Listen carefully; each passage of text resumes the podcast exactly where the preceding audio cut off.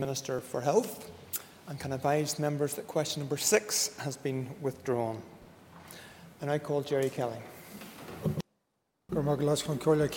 Question one, please. Um, thank you, Mr Deputy Speaker. The latest coronavirus-related health inequalities report uh, was published by my department on the 16th of December 2020, and that showed that the hospital admission rate for COVID-19 confirmed cases in the 10 most deprived areas was more than double the rate in the 10 10% least deprived areas. However, while deprivation was found to be an important factor of the likelihood of hospital admissions, age was found to be actually a greater factor. The pandemic has not uh, exacerbated existing inequalities, uh, has, has, sorry, has no doubt uh, exacerbated existing inequalities, and therefore my department, with the PHA, continues to deliver a range of actions to address the impact of COVID-19 and other health conditions and behaviours in the most deprived communities and reduce health inequalities. In April 2020, the Health Improvement Division in the Public Health Agency established a regional group to oversee recovery of health improvement services throughout the first surge period um, of the pandemic. Additionally, the Test Trace Protect contact tracing service operated by the PHA also seeks to provide advice and support to those who need additional help and to help uh, people to isolate as required as when they have a positive test. The service also works closely with health improvement colleagues in the Department of Communities to address any health inequalities in terms of case identified through contact tracing or as part of an ongoing management of clusters who may face particular challenges with self-isolation. I call Gerry Kelly for supplement. I uh, go on biggest listener I had uh, a fragra go Shaw. Thank the Minister for his answer up and the, the uh, detail that was in it. Um, Minister, the executive decisions on the introduction of restrictions and any restrictions, uh, any decisions to lift or ease current restrictions must be firmly based on medical and scientific uh, advice and evidence. Uh, can you tell us if the medical and scientific advice from the Chief Medical Officer and the interim Chief Scientific Advisor on the phased reopening of schools has changed since last Thursday? Um, in, in regard, it's, I suppose it has taken a step from, from the initial um, the initial question. Uh, I'm not aware of any advice having changed as to what was provided either to my department or to the executive. I call Christopher Stalford. Thank you, uh, Mr Deputy Speaker. It's a well-known expression that advisers advise whilst ministers decide, but when those advisers choose to take on a very public-facing role, it is legitimate to question the advice that's being given. In that vein, why is Professor Whitty wrong about school opening, but Dr McBride right? Um, I, I, think the member in his opening comments is correct. Ministers decide, um, not, a, not a single minister. In regards to, to uh, Professor Whitty's comments, um, I think there, there seem to be some grounds in believing that actually they've been misquoted. Uh, there was, in principle, a reference to a joint CMO statement that was issued last August and September uh, on the returns from, to schools. Uh, in that statement, Professor Whitty also made clear that a return to school is the best option from the child's point of view, and that surely never has been in dispute. Uh, the issue is what schools being open means for wider society and the health service in terms of fuelling transmission. Uh, the Minister of Education brought a paper uh, to the Executive uh, last week which included two options. Uh, the one second one was which the one was adopted by the entirety of the Executive unanimously because the Executive did not divide uh, on the current stance that we have. I call Matthew O'Toole. Uh, Deputy Speaker, um, uh, Minister, my constituency, South Belfast, is the most diverse in Northern Ireland. It's probably the most diverse in the whole island of Ireland. We also know that there's evidence, particularly from uh, GB, that um, uh, and in North America as well, that COVID has a disproportionate impact on black and minority ethnic communities. Can I ask what he and his department are doing to uh, speak to that community to, to, ensure they have maximum information and support in navigating their way through um, uh, this pandemic? Um, I, I, thank the member for, for his question because I, th I think that the, the, the, comment is actually timely. Um, yesterday afternoon, the, the, two junior ministers, uh, myself and the Chief Medical Officer, met with a group of ethnic minority groups, including our faith-based groups. And one of the things that came forward from especially the ethnic groups was not to um, I suppose, uh, contain them with the same information that's coming out of, of GB as well in regards to access to to services, access to inf information, also, also to access to, to the vaccine. They wanted to be very clear that there, was, there seemed to be two different narratives, and the support and the uptake of vaccine, especially in Northern Ireland, was, if not more than their counterparts across the water, uh, than actually uh, the Caucasian, shall we say, uh, population in Northern Ireland because of the work that they have been doing, uh, supported by the Public Health Agency and a number of other agencies who have engaged um, with the key stakeholders through the Regional Travellers Forum and the Regional Minority Ethnic and Migrants Advisory Group as well. So that information has been disseminated uh, over the period um, of, of this pandemic. I call Colm Gilden Uh, last Corlia. Minister, given your uh, acknowledgement that the pandemic will have exacerbated inequalities, does that not suggest that the department needs to be implementing full EQIA assessments rather than high-level screening? Um, I, I, think, um, and the member refers to the regulations and the change of regulations that are being brought forward at the pace that they move at, at the changes that are made. It's, it's not possible to make those full full comments and those full equality impact assessments on the change of regulations. I do know he has raised the question. Uh, Order. I do know he has raised the question on the budget in regards to that as well, but in regards to the size of my department and the timeliness uh, and the lack of time that we've actually had to bring that forward uh, in regards to public consultation, it hasn't been able to make a full equality impact assessment on all the detail, but it has been done at high level, as the member will be aware as chair of the committee, because I think that's what my officials provided in the briefing last week. Moving on, I call Keith Buchanan. Question two, please. Um, I, I, thank the member again um, for, for, his support, and we all owe our health and social care workers a great deal for their exceptional efforts, which have been over and beyond which one could normally expect to see.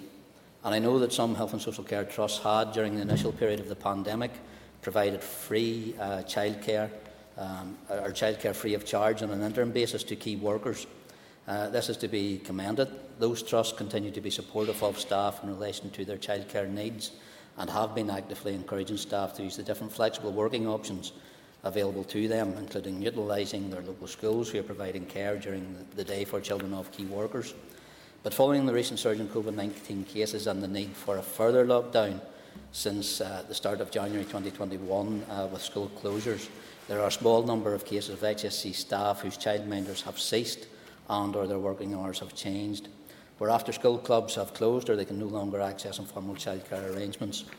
In these instances, any additional costs, and I will stress additional costs, for childcare which have been legitimately incurred by health and social care workers as a result of the pandemic will be reimbursed. My officials, along with the Trust's HR and finance colleagues, have been exploring a range of options uh, regarding funding for additional childcare costs in these circumstances and the resultant tax implications, um, given it is seen by HMRC uh, actually as a taxable benefit. Uh, and we hope to have these issues resolved as quickly as possible. I call Keith Buchanan. Minister for his response so far. Minister, can you confirm to me that the Northern Trust is aware of that information? Because I received a uh, communication from a constituent based on the 18th of June email to say that obviously the Department of Health was bringing the support out to the Northern Trust, or, uh, people who work in the Northern Trust, but as of yet that lady has not been communicated with, or indeed the Trust not aware of it, and I have had several communications with them. Um, I think the member, if he's willing to share that information with me in my private office, I'll follow up. If he said the 18th of June, uh, this additional support was actually in through this wave of the pandemic for that additional support during during what is this this extra piece of work and the extra pressures that's putting on our health and social care staff. So certainly if the member wants to forward that detail to me and I'll make sure that all trusts are aware of the answer I've given to the member as well. I call Nicola Brogan. Garby Last Corla. Minister, as you've said, um, childcare is a pressing issue for many families at the moment, in particular um, key workers who are unable to work from home. Can you outline what plans the Department has to continue this scheme into the next financial year, please?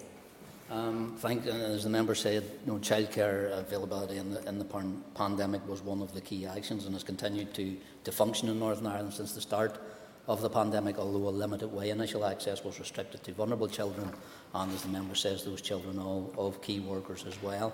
So that provision of the support for additional costs and additional costs above normal childcare costs will be re reimbursed both through, by, by, the Trust and through working um, with ourselves, the HSC Trust, HR Finance uh, and Finance colleagues in the department so that any uh, funding for additional childcare in these circumstances uh, will be covered, but also to be aware of the resultant tax implications as it will be seen as a, a taxable benefit by HMRC. I call Justin McNulty. Can the Minister give us an update on his recent announcement of the £500 payment to NHS staff and when he envisages all payments to have been made?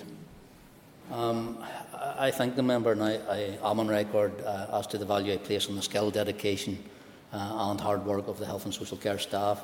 And I've seen firsthand the magnificent job that all, all health and social care workers perform, the risks that they take and the sacrifices that they make. And this has never been more evident than now in dealing with, with COVID-19. Uh, my officials are finalising the details of the special recognition payment uh, and answers are available to frequent, frequently asked questions are also available on my department's uh, website.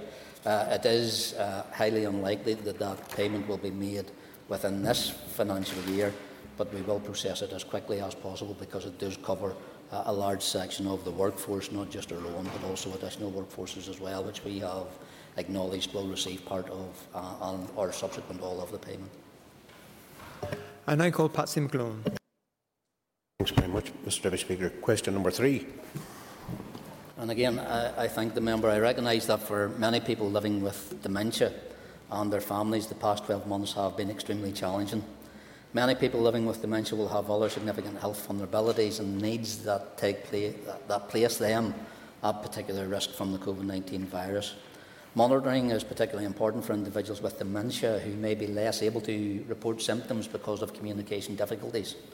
Members have been put in place to provide, uh, measures have been put in place to provide protection against the virus for people living with dementia, either in their own homes or in a care home setting.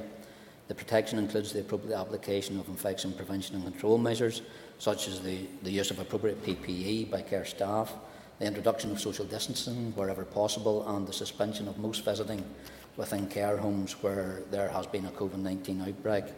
A number of regional supports have been made available to care homes with dementia units, including staffing and financial support, and on a regional and trust basis.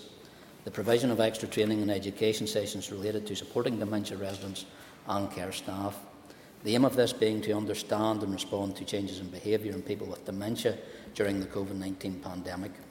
People living with dementia who, who are in receipt of residential and nursing home care were also among the top priority groups for the first round of vaccinations.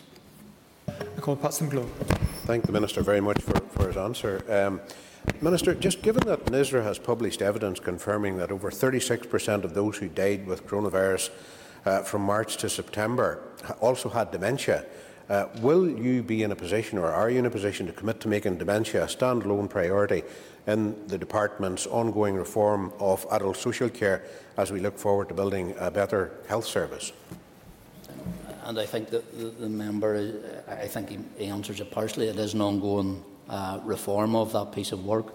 Uh, in regards to the specific support that has been given to people with dementia uh, who are living in care homes and who have bore, bore the brunt, as the member rightly indicates, uh, of this pandemic as well. So it's about those additional supports and measures that we can put in place now rather than waiting specifically on that piece of work completing in regards to strategies and implementation. So it's making sure, and we made sure we were part of that initial vaccination group because of the, the exact specifics uh, that the member realises as they're more, they were more vulnerable uh, from the first wave when we saw that and acknowledged that. I call Martina Anderson. Uh, Minister, we have tragically seen that the, the makeup of those who have disproportionately died uh, from COVID have been those people who have suffered from, from dementia. So, and I'm conscious what you said that it was an ongoing reform in the last question there when you answered that. But do you intend to bring forward plans to transform adult social care, and when will we get an opportunity to hear those plans here? Um, I, I, think the member is well aware um, of my desire to make that change into adult social care and our social care service across Northern Ireland. Was, I think I'm well on record uh, at an attendance at the Health Committee where I talked about it being the Cinderella service of our health service. One of the outworkings of this pandemic is to bring that workforce and the, and the dedication and the work that they provide uh, into the limelight. It's my challenge as Minister to make sure that those people continue to receive uh, the recognition and the acknowledgement uh, not just for the work they do, but also the commitment they give to the people that they look after as well. So, as I said to the previous member, this is an ongoing piece of work, but it's a piece of work that we want to get right, and it's a piece of work that my, my chief social worker uh, is currently leading on so that we can progress that to make sure that it encapsulates not just what has happened in the pandemic, but the longer term benefits for our, our health and social care services. I call Mike Nesbitt. Speaker, given the pandemic, can the Minister provide an update on, on, any plans on allowing care home residents, many of whom suffer from dementia, uh, access to family visits? And the member, um, the member raises you know, that point about the impact of, of restriction on visiting and contact with families. And it has been recognised, uh, and the trusts are working in partnership now with families on care homes to ensure contact is being maintained between residents and relatives in line with regional visiting guidance. It remains my position that care home visiting and the subsequent implementation of the care partner role uh, is of critical importance to the health and well-being of care home residents, and in particular those with dementia.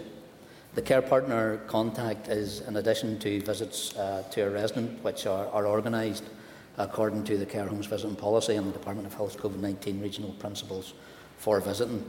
However, the current level 5 visiting restrictions should not prevent care partners from being permitted access to care homes.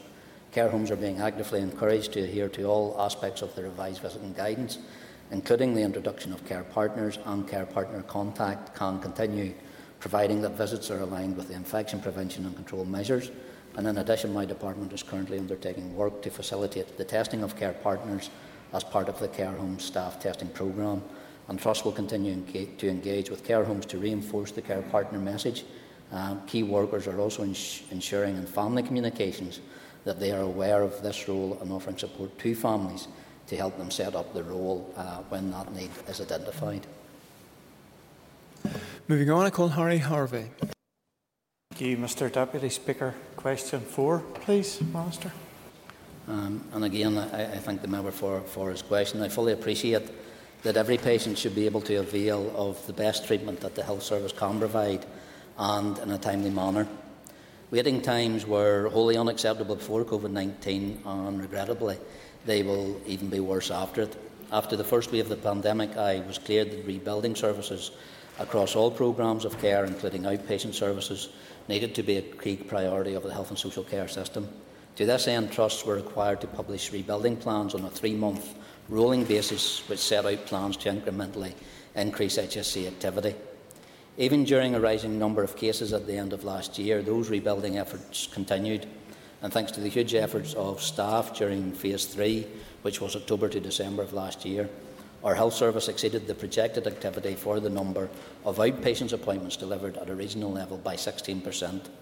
And as we emerge from the latest wave of this pandemic, the focus of health, the health service will continue to be on resettling all elective services, including outpatients, in an environment that is safe for both staff and for patients. The situation is extremely challenging. Our HSC trusts are working with clinicians and the Health and Social Care Board to prioritise the care needs of patients who have been referred into the HSC system and also to ensure that all available capacity, including within the independent sector, is utilised as effectively and equitably as across uh, the entire region. Reducing elective care waiting lists to an acceptable level will require significant and sustained investment and additional staffing, and I've made it clear that hospital waiting lists must be a major executive priority in 2021 and beyond. I call Alan Chambers. Deputy Speaker, and thank you for your uh, answer, Minister. Um, the redeployment of healthcare staff throughout the pandemic has been necessary to deal with the ongoing pressures of COVID 19, and I'd like to thank all healthcare staff for the tremendous work that they've been doing under horrible uh, circumstances. Can the Minister provide an update on his discussions with the Executive to secure more funding to deal with all waiting lists when the pandemic is finally over? I think the, the member will be aware that um, under New Decade New Approach, the reduction of waiting lists was a priority uh, for the entirety of the executive. Uh, the current budget is out for consultation, so in regards to that and the support of those who need uh, that additional support that we will be seeking across additional staff, across additional capacity, and also the utilise of the independent sector is welcome for you know for anybody who wants to feed into the public consultation response that is currently ongoing there to ensure that the voice of Northern Ireland is, is heard in regards to how our society wants also to address uh, what is an unacceptable long waiting list time. Uh, was so before COVID-19 and definitely will be after. Apologies, I omitted the original question or supplementary question, so I now call Harry Harvey. No problem, Mr Deputy Speaker. I know we'll have to look after our own, so it's okay. Thank you, Minister, for your answers so far. Um, we welcome the figures of COVID related deaths having fallen for the third week in a row. Could the Minister assure us that services for cancer patients will be reinstated as soon as possible? Thank you. Um, and I, th I thank the member, um, and I'm sure there was no bias intended there. Because uh, I've often been at the, the bias of, of, of the Deputy Speaker before, and it's usually in the other way around, rather than being uh, in my favour than not. But no, the, the member makes a very uh, important part, and it is about getting our health service back onto the delivery of the services that many of our healthcare professionals want to be back doing, because that's the professional services they provide, it's what they've trained for and it's the patients that they want to see back uh, in their theatres, on their operating tables and in their waiting rooms as well. So we are doing, we're about to publish and we're preparing another set of three monthly rebuilding plans, uh, which I hope, hope to publish in the very near future. And we'll do that once we see this continuing tra tra trajectory of a decrease of inpatients in our hospital system. Um, but we also have to be cognizant that we have a workforce uh, that through the first wave of this pandemic kept on their feet due to adrenaline they're now on their feet due to a dedication uh, to their patients and to their work colleagues as well. So we must always factor in uh, the well-being of our staff as well as we look to rebuild as quickly as possible, but also support those staff who have been at the sharp end of this entire pandemic since it began this time last year. I call Stewart Dickson. Uh, thank you very much, uh, Deputy Speaker. Uh, Minister, in terms of um, how we rebuild after uh, the pandemic. Uh, uh, considerable sums of money have already been spent in the hospital estate, particularly, I think, in an answer to me, you said uh, some £4 million have been spent on Whiteabbey Hospital site in relation to the COVID recovery unit there. What is the future for something like that, and what contribution can that make uh, to patient services post pandemic? You know, uh, and I thank the member, and I, I think one of the things that we have been I suppose, careful in doing as well as that any large-scale investments like the Whiteabbey facility that we've made are also future-proofed as well. Because I think the member will be well aware, you know, all, all the talks of reforms and reviews uh, that have happened in the health service over the years have always been clear. It's about restructuring services rather than closing buildings and closing hospitals. That's not what I'm about.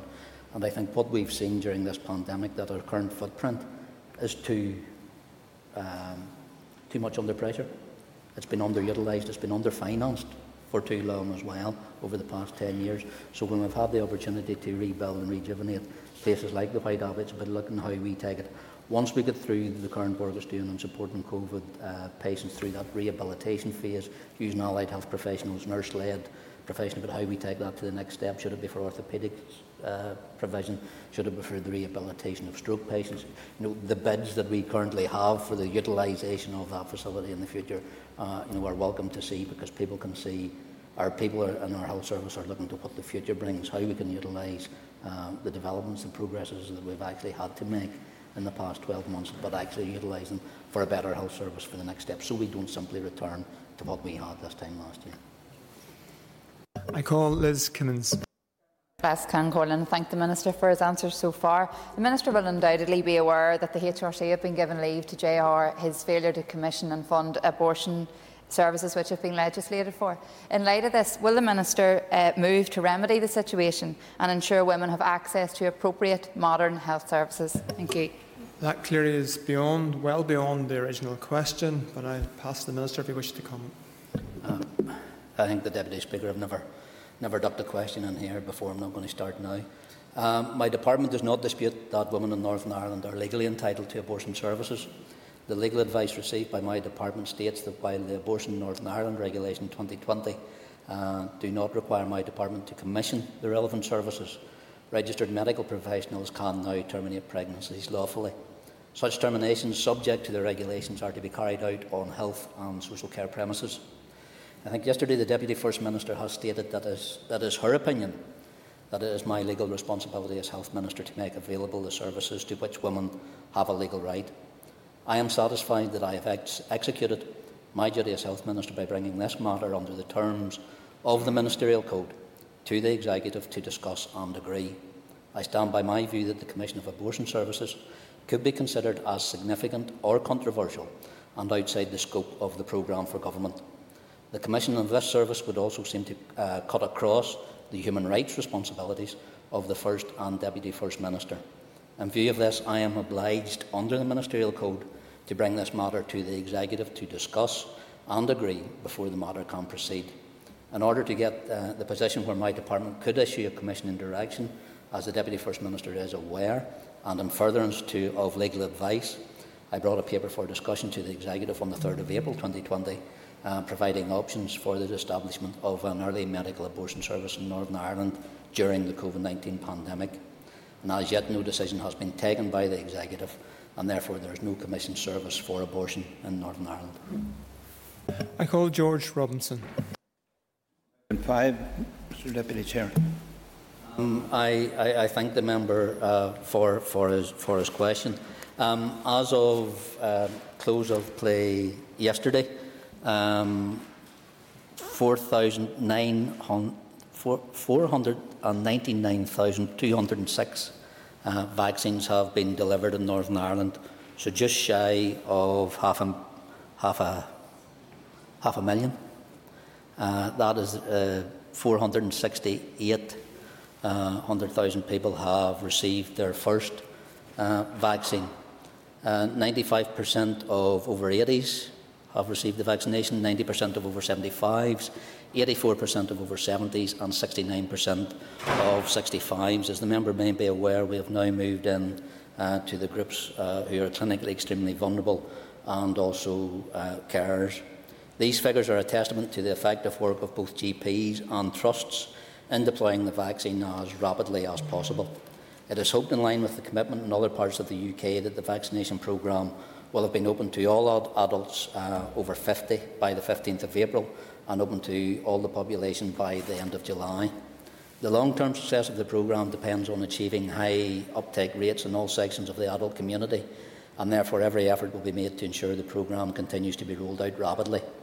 The main variable impacting vaccination of the population is the availability of vaccine, and it is hoped vaccine supply will increase, and this combined with strong uptake of the offer of vaccination among the population should help the rate of vaccina- vaccinations rise. The rate increase should also be assisted by the opening of an additional mass vaccination centre at the SSE Arena, which we hope will become operational in April. With the focus firmly on protecting those most at risk from the virus, the programme has expanded to cover everyone aged 65 and over and those who are clinically extremely vulnerable to COVID uh, 19, carers, and the clinically vulnerable. That is priority groups 1 to 6. Uh, Trust Mobile and roving teams will focus on those groups for whom travel to a vaccination centre would be challenging, such as the elderly and care home residents, or a supported living centre where the clinical risk was considered to be similar to a care home. Again, the programme is entirely dependent on the supply of vaccine, but rapid progress has been made and the vaccine has been offered to those in priority groups 1 to 5 and was now being extended to those in groups priority 6 and that should be completed in March. All care homes have been visited uh, once the, the Minister and residents and staff vaccinated with the first dose while 99% of the homes have already received their second visit to deliver the second doses. And I think I prove I get no favour in this House. Can I remind the Minister if he wishes to uh, have an extra minute for a particular question, he, he can request so. I call George Robinson for supplementary. Thank you, Mr Deputy Chair, and thank the Minister for his answer as well. Would the Minister agree that the vaccination programme is central to tackling the COVID-19 pandemic and fully reopening the economy? And uh, what impact has the, the vaccine rollout made to our elderly patients and residents in our care homes throughout Northern Ireland? Now, you may have answered that question in the last question. I, I, think I might have touched on the, on the last piece, Mr Robinson, but just I, I suppose one point we need to be be, be clear of as well. And we are seeing the early shoots um, of the, the benefits that this vaccine programme will bring. We've often talked about it being the light um, during these very dark days of the pandemic. But what I would caution members is while we are seeing good numbers, while we are seeing the uptakes, uh, we're just about to start into the second doses of people receiving the vaccine. So I would caution that we don't take those rays of hope and extinguish them too quickly by trying to rush out of the restrictions and the regulations that we're currently in, because it will be a balance of the benefits that vaccination brings, also managed uh, with regulations and restrictions until we see the greater vaccination of the entirety of the population um, of Northern Ireland. And that is the end of our period of time for listed questions. And we now move on to 15 minutes of topical questions. And can I advise members that question number three has been withdrawn? And I now call Stewart Dickson. Thank you very much, Deputy Speaker. Uh, Minister, um, you will recognise that community pharmacies across Northern Ireland have been instrumental uh, in responding to COVID, only made possible due to the significant additional investment that you made and identified uh, for the sector in 2021. So, can you tell the House what provisions you have made in the budget for community pharmacy funding for 21-22, given that COVID is still here and that community pharmacies uh, teams continue to face many challenges? Um, and again, I, I, thank the member and I thank him for his acknowledgement for the work that community, community pharmacy uh, has done. And, and, I, and, I, think in regards to the engagement that we as a department have, have, have had, uh, led by my chief pharmacy in regards to the working relationship uh, that we now have community pharmacy, uh, because my department has worked with them, uh, who are the representative body, uh, to, in the development actually of a commissioning plan for services up until March 2021. The plan had focused on the provision of services to the public during the coronavirus pandemic to ensure access to medicines during this time, including the funding and commissioning of the prescription delivery service uh, for certain patients.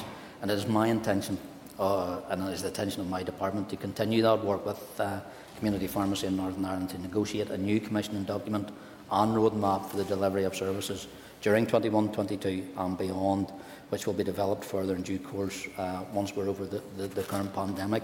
But as I also made clear to, to the member in an earlier, uh, was, was to, to make clear to the House, uh, we're currently in that public consultation in regards to the budget. So there have been bids made for many things, and I recognise the work the community pharmacy has has done and continues to make. Um, they are part of that, that funding process that we're in.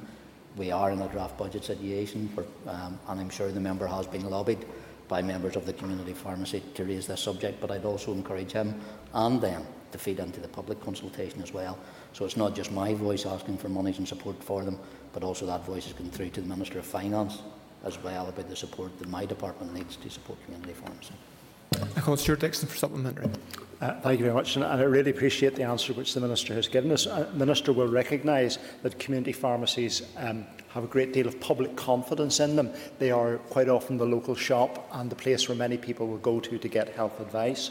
They will also be places where people can and do get vaccinated for the flu vaccine. What plans do you have, Minister, to, to allow community pharmacies to roll out the COVID vaccine as things move forward in this pandemic because people will have confidence in having that service delivered in that setting. Um, our community, our community pharmacy partners are part of that uh, future future proofing of our vaccine when we get into the larger population scale. What they, are currently doing is, is, completing some of the flu vaccines for the for the younger age cohorts, cohorts that we haven't done previously in the past, uh, and we appreciate their support in doing that because as community pharmacy have been able uh, to concentrate on the delivery of the flu vaccine. It has allowed us to develop our regional uh, centres for COVID vaccines and allowed our GPs uh, to concentrate on those who need the COVID vaccine that they can easily identify. So it is about working in partnership, and we've, I, I think we have a very strong working uh, relationship now with community pharmacy, which maybe uh, in the past the, the, department didn't have. I call uh, Mike Nesbitt. Thank you, Deputy Speaker. Uh, grateful uh, if the Minister could update the House on his consultation on the mental health strategy.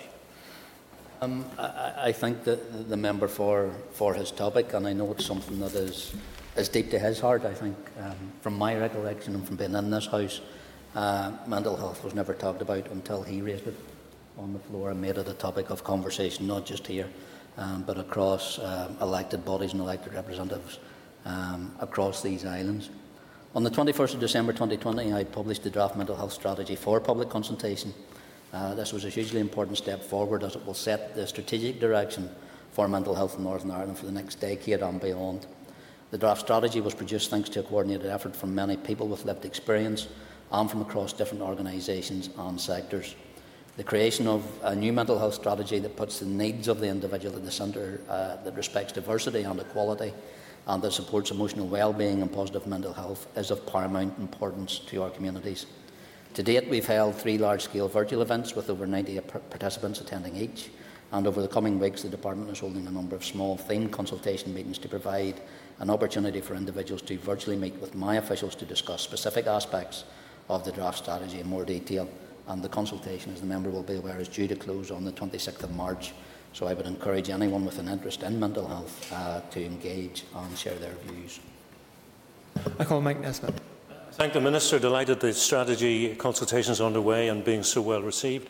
Uh, Minister, last Thursday you recorded a message for the Northern Ireland Youth Forum uh, for the launch of their Mental Health Toolkit, an event which MLA Chris Little and I were, uh, were honoured to attend. Could I encourage you to share that toolkit with your uh, executive colleague, the Minister for Education, for favour of distribution to Northern Ireland schools? Um, um, certainly, um, because I think the engagement that, that we've had um, through the mental health, um, wellbeing, resilience and suicide prevention subcommittee of the executive has engaged, it has engaged with and I think it was in the back of Mr Lyttle's recommendations we engaged with the group elephant in the room, which was very productive and led to subsequent meetings with other, other ministers as well. So the sharing of that document throughout the executive uh, and asking our education minister to share it also with all schools, but also maybe the, the minister for the economy so that she can share it with universities and further education colleges as well to make sure that we get what is an excellent uh, co-produced document as widely shared as much as possible will be a benefit, I think, not just from us as a department, but from the young people who engaged in the production of it, but also with the young people who are in receipt of it as well, and they do, do need that help or the guidance that is contained in the document. Patsy McGlone is not in this place. I call William Irwin. Mr Deputy Speaker, uh, can I ask the Minister whether the obvious pressures mounting around the need to get our children back to school and to, into the classroom as soon as possible, what plans does the Minister to vaccinate staff in our schools as a priority? Um, the member will be aware, and I, have said this uh, on, on, a number of occasions, uh, we are following the, the, Joint Committee of Vaccination and Immunisation guidance, which uh, assesses by risk in regards to mortality and also um, the implication that it will have should, should the individual within that cohort actually contact COVID-19. So I will be sticking uh, by that JCVI recommendation, which is by uh, age profile, uh, by clinical profile, I am aware that there is a piece of work going on within JCVI looking at specific occupational cohorts that may be at um, more risk, uh, but as of yet we haven't received any further update. And until I do and receive further guidance from JCVI, JCVI, uh, I will be maintaining and sticking to the current guidance that we have we have to date because it has worked for us so far in regards to where we see the decrease um, in the number of infections in our care homes, number of infections in society, uh, but also the decrease in uh, the number of hospitalisations that we're also seeing. I call William Irwin. Thank you, and can I thank the Minister for his response. Does the Minister accept that uh, uh, there are many working in, in, in, in essential uh, jobs, such as the agri-food sector, that have worked right through the pandemic, and um, you know, they should be a priority in this situation? Um, I, I, and I think the member, you know, he, he moved, um, and I think from, from teachers to those in the agri-food sector, and I think the member himself demonstrates the difficulty. And once you start to identify the importance of one section uh, of a workforce, it very easily expands. So that's why we are concentrating on the JCVI guidance as to vaccinating people uh, in, in priority of risk, uh, so that we actually save lives uh, and prevent serious uh, illness as well. The member may, may or not be aware, but we have put in supported testing facilities uh, in some of our agri-food factor, factories across Northern Ireland, supported by uh, the Department of Health and Social Care in England as well. So, as, as opposed to simply vaccinating uh, certain sectors, we can also support uh, by increased testing as well in certain sectors. I call Paula Bradley. Speaker. Um, Minister, I wonder could you give us an update on um, the, the lack of addiction services that we have within the community, especially with those with a dual diagnosis?